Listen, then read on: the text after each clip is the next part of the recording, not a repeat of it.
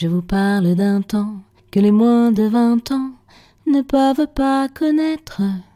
Montmartre en ce temps-là accrochait ses lilas jusque sous nos fenêtres. I can hear music and clings in my ear. Je vais vous parler d'un temps où ils étaient enfants, de leurs rires, leurs pleurs, leurs chagrins, leur bonheur.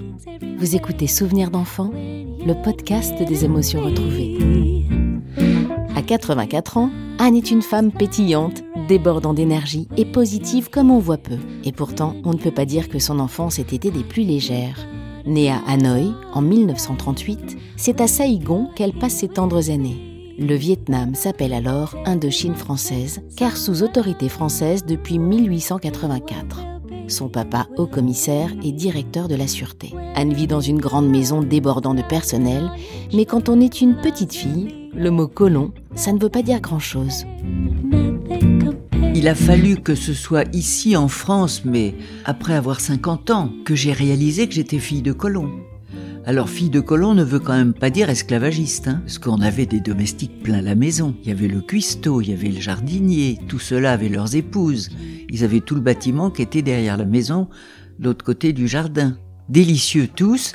Je ne sais pas si tu as vu le film qui s'appelait Indochine, film que j'ai bien aimé parce que Catherine Deneuve me rappelait ma mère dans sa façon de tutoyer les domestiques, qui l'a tutoyé aussi, mais mon père n'allait pas au fumer l'opium comme Jean-Yann, ça m'a foutu en rogne ce truc-là.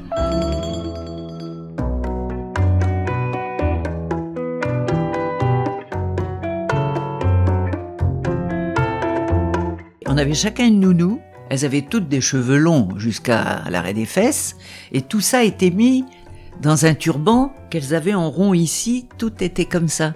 C'était une coiffure assez typique des femmes à l'époque, et elles étaient adorables, quoi. La mienne s'appelait Tiaï, je me souviens. Tiaï, c'est sœur numéro 2. Euh, Tiba, c'est la sœur numéro 3, c'était la, celle de mon frère. Alors, j'ai pas connu les nounous de ma sœur qui avait 7 ans de plus, tu vois. Il y avait le, jardinier qui s'appelait Vigne, comme une vigne. Je ne sais pas comment ça, s'écrivait. Vigne, qui avait une épouse, qui avait un gamin. Il avait le même âge que moi, je dirais. Je l'aimais beaucoup, Tuc. Hein On était très copains. On a appris à faire des bisous. On s'embrassait tous les deux sur la bouche pour faire comme les adultes. Mon enfance là-bas, c'est l'époque où les Vietnamiens ont essayé de s'embrasser sur la bouche comme les Français. De la fenêtre, de temps en temps, on les voyait qui se cachaient, ils s'embrassaient du bout des lèvres. Ils savent pas, ils se reniflent. Depuis, ils ont dû largement apprendre, quand même. Ils ont dû s'apercevoir que c'était bien. Ils le faisaient pas du tout, du tout.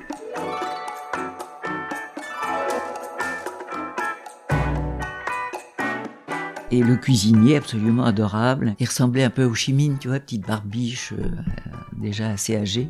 Et alors, euh, quand on dînait le soir, c'était le, repas principal euh, dans ma famille, c'était le soir, parce que mon père était rentré, etc. À midi, il n'était pas forcément là. Quand nous, on arrivait à table, mon frère et moi, on avait déjà bouffé avec les autres, assis en tailleur, sur leur lit en bois, avec nos baguettes, tu comprends?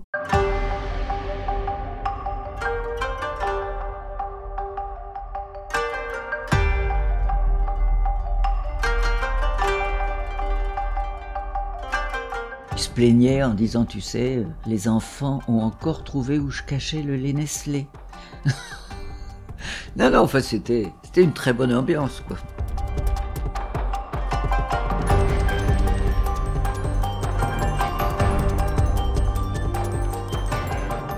Il y a eu un moment une, une nana, elle devait être chinoise, elle. Alors, va-t-on savoir pourquoi, pourquoi j'ai dans la tête qu'elle est chinoise, plus âgée que Mathiaï, tout ça, et qui était, alors là, je sais pas quel âge j'avais, mais quand je faisais ma toilette du soir, si je faisais pas tout ce qu'elle me disait, elle me tapait sur la tête, tac, tac, elle me, tapait sur, la, le crâne.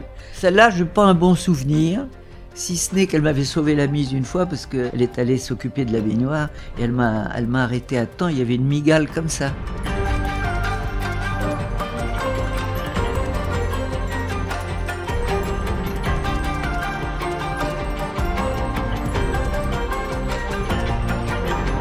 Le commissariat de mon père jouxtait ce qu'on appelait le jardin botanique. Mais dedans, il y avait une partie euh, où il y avait des animaux sauvages. Et mon père, c'est lui qui nous a transmis sa passion pour les animaux à la maison. Dès qu'il y avait un bébé panthère ou un bébé autre chose, hop, on l'élevait à la maison. Il dormait avec nous, etc. On se roulait dans le jardin, etc. Jusqu'à ce qu'ils aient six mois, huit mois, où en jouant, ils nous griffaient. Et donc on saignait. Alors là, ma mère, panique à bord. Mon père disait, bon, bon, je le ramène. Je le ramène aux eaux. Alors c'était un drame.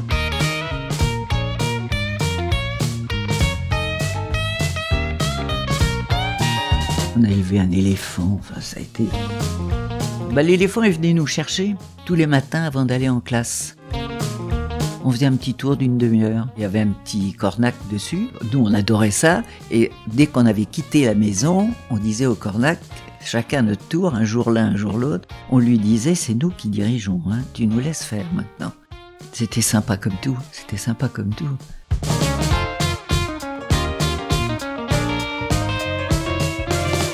Il y avait dans le jardin des grands massifs et on avait interdiction de jouer entre midi et 3 heures, mais on était à l'école. Hein.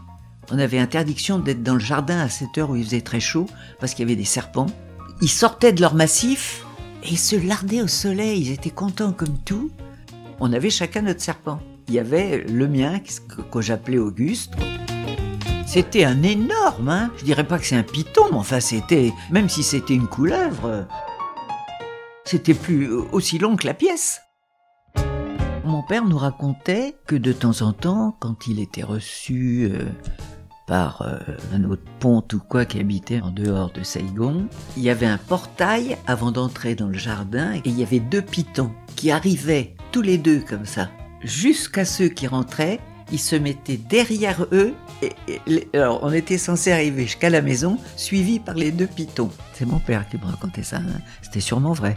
Et quand ils rentraient, ils allaient dans un salon, etc., très bien reçus. Et les pitons étaient au-dessus, sur des poutres élevés par la famille. Alors, mon père me disait, c'est, vous me connaissez, je, je, je suis pas, je suis pas un trouillard, mais les avoir derrière nous qui nous suivent, c'était pas, on préférait les voir arriver en face, quoi.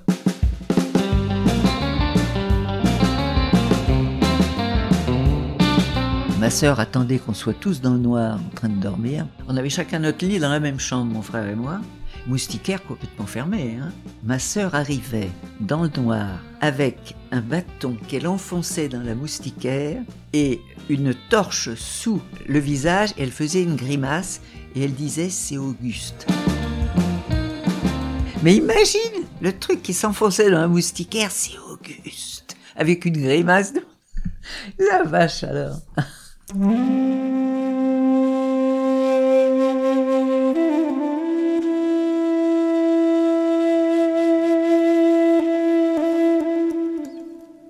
père et ses trois beaux-frères, il avait trois sœurs qui avaient épousé trois frères, tout ce monde l'a dirigé l'Indochine, tu vois.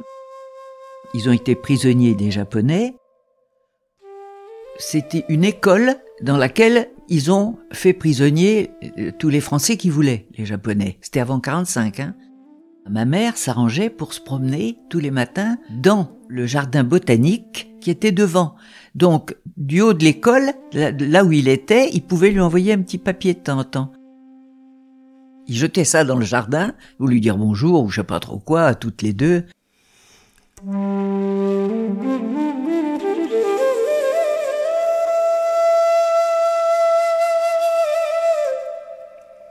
Je sais pas où étaient prisonniers les, mes trois oncles, qui étaient trois frères. Hein. Je sais que deux d'entre eux étaient dans le même endroit de prison. Le jour où le, l'empereur du Japon a abdiqué, ils les ont emmenés en forêt, ils leur ont fait creuser, à, tous ceux qui étaient pas seulement aux deux, aux deux oncles, hein, ils leur ont fait creuser une fosse et ils les ont décapités au sabre au bord. Il y avait mon parrain. Et je me souviens que quand on allait après, après 45 donc, hein, quand on allait chez ma tante, devant la cheminée, il y avait toujours un truc, elle, me montrait une urne, et elle me disait, tu vois, ça c'est tonton Edouard.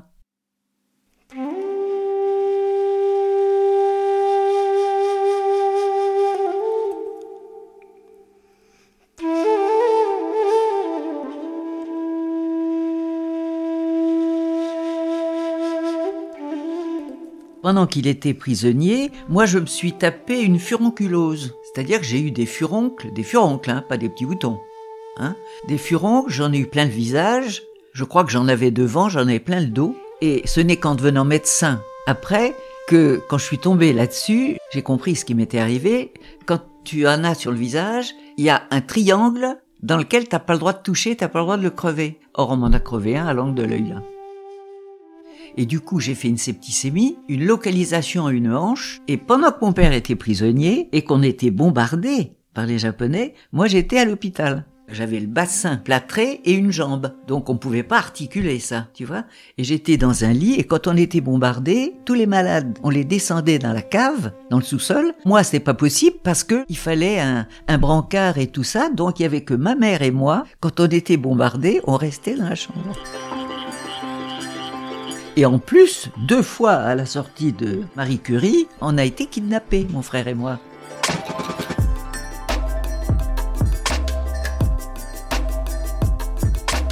J'en garde pas, moi, personnellement, un souvenir dramatique. On venait nous chercher à la sortie de l'école l'après-midi. Là, j'avais pas plus de 6 ans, moi, hein, et donc mon frère 4, deux ans de moins que moi. Et je me souviens que ça devait se passer aux heures où, la nuit tombe, parce qu'on nous emmenait à pied, je donnais la main à mon frère, on traversait des, endroits où il y avait beaucoup d'eau, beaucoup de flotte. Et mon frère était terrorisé parce qu'il entendait les crapauds buffles, qui font un, un bruit ça faisait rire ceux qui nous kidnappaient, qui étaient pas méchants, hein. Et quand on arrivait, euh, on était dans un endroit, on nous donnait à manger, on nous donnait à boire dans un bol. Euh, et mon père devait arriver, donner le, fric qu'on lui demandait. Il venait avec son équipe et il récupérait ses enfants. Et il y a eu une fois, on a été kidnappés deux fois. Il y a eu une fois, c'était ma sœur qui était venue nous chercher à l'école. Et donc on nous a pris tous les trois. Donc elle, 7 ans de plus. Et elle, quand on lui a donné un bol pour boire, va t'en savoir pourquoi la fille qui lui a donné le bol de flotte a craché dedans avant de le lui donner. Alors ma sœur n'a pas voulu, a envoyé le, bol valdinguer. Il y a un type qui est venu lui affûter un couteau sur le bras. Je me souviens que ma sœur, euh, on était euh, chez elle euh, dans la Drôme. Un jour, je ce qu'elle faisait, bras nus, etc. Je lui ai dit, montre-moi un peu. On voyait toujours les cicatrices là.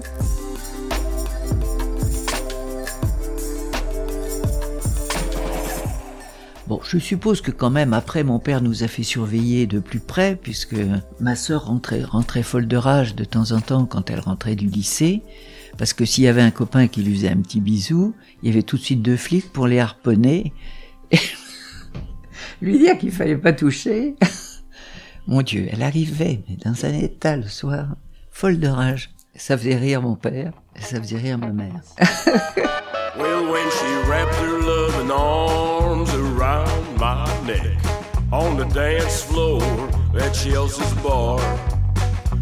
Tant qu'on a été à l'école, on allait matin et après-midi. Quand on était au lycée, les filles étaient à l'école le matin, les garçons l'après-midi, et l'autre moitié de la journée, on était à la piscine obligatoire. Une demi-journée sportive.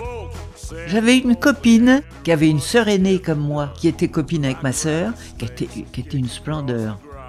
Et je me souviens, il y avait des militaires souvent à la piscine quand on y était l'après-midi. Et je me souviin, on était à plat ventre, on les regardait flirter avec nos sœurs. Et je me souviendrai toujours de ma copine Geneviève me disant J'épouserai jamais un militaire.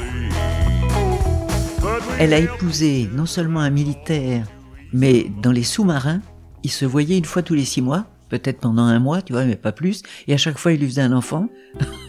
J'ai gardé ça comme souvenir.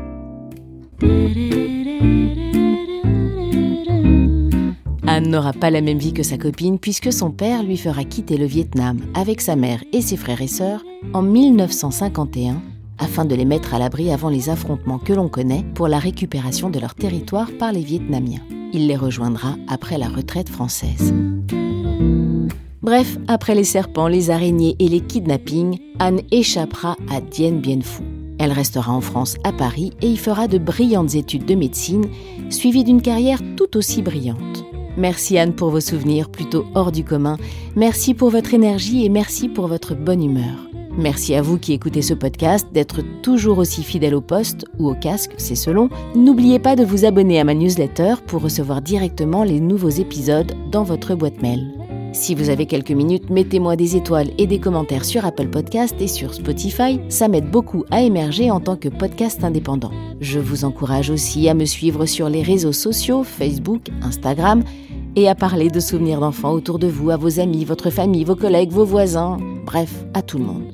On se retrouve dans 15 jours, le mercredi 13 avril, pour un nouvel épisode de Souvenirs d'enfants. Allez, salut